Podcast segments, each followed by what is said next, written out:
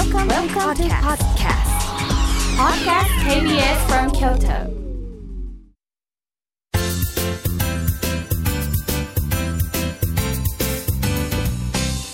あつこの部屋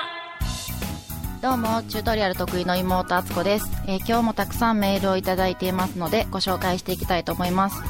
えー、とこちらはラジオネームしろさんからいただきました、えー、あつこさんはじめまして私は今就職活動の真っ最中なんですがいまいち自分の自分の進路をどうしたいっていうのが分からないんです。こんな曖昧な気持ちで就活をやっていたら就職なんてできないんだろうなと思いながらも周りに急が、えーせかされてやっている感じです。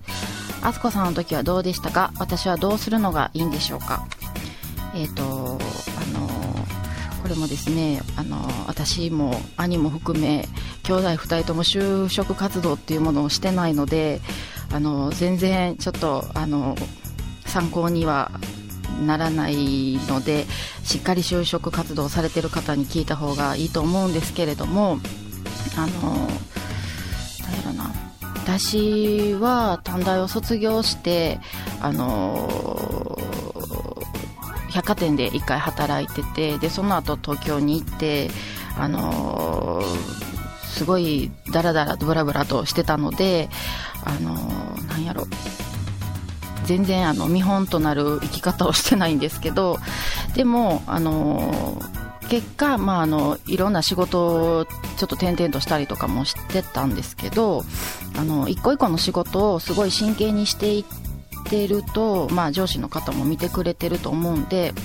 私はそのあのアパレルの方の仕事とかもすごいあの楽しくて真剣にやってたら普通にバイトからあの社員になったりもしたしたのであのあんまり就職活動して就職しながらでもやりたいこと探しても全然いいと思います。あの就職したからってあのすぐ人生が決まってしまうわけではないのであの焦らずあなんやろな。4割ぐらい好きなことをしながら就職活動をしていったらいいんでしょうか？はい。じゃあ、えー、とこちらはラジオネームギンガムチェックさん。あつこさんに質問です。あつこさんはお笑いが好きですか？お兄さんが芸人さんなのでお笑いはかなり身近にあったと思うんですがお兄さんの舞台を昔から見に行ったりしておられたのでしょうか？また好きな芸人さんはいましたか？えー、とこれは兄の舞台はちょっともう最近はもう全く行ってないんですけど最初の方はちょくちょく行ってて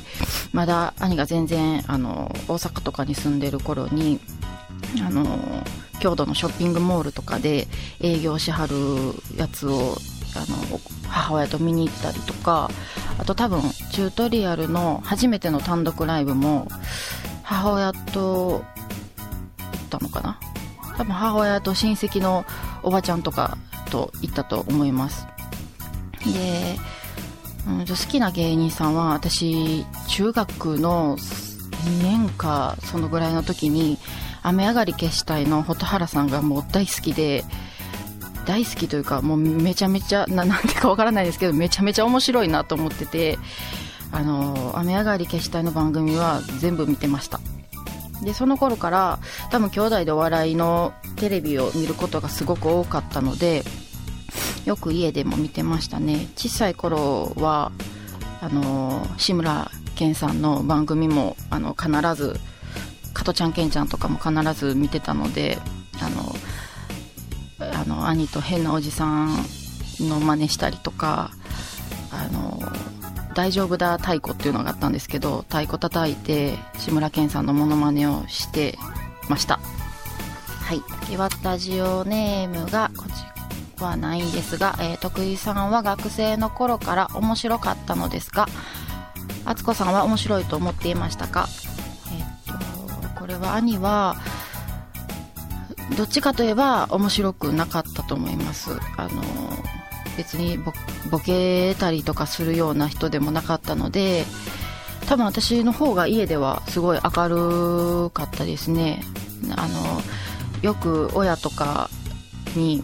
あの吉見と敦子性格が逆やったらよかったのにってよく言われてました。もう私はすごいあのやんちゃというかよく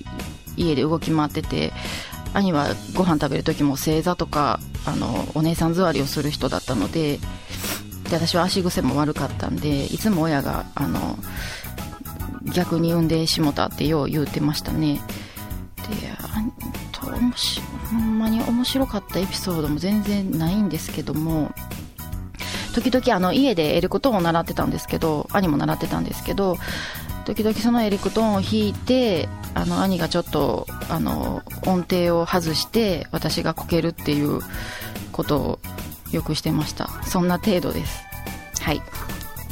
という、えー、ちょっと急ですが、えー、あっという間にお別れの時間となりました、えー、このあつこの部屋ではメールを募集しています。私あつこに聞きたいことご意見要望なんでも結構です、えー、リアルアットマーク kbs.ne.jp まで送ってきてください。お相手はチュートリアル得意の妹あつこでした。さよなら。あつこ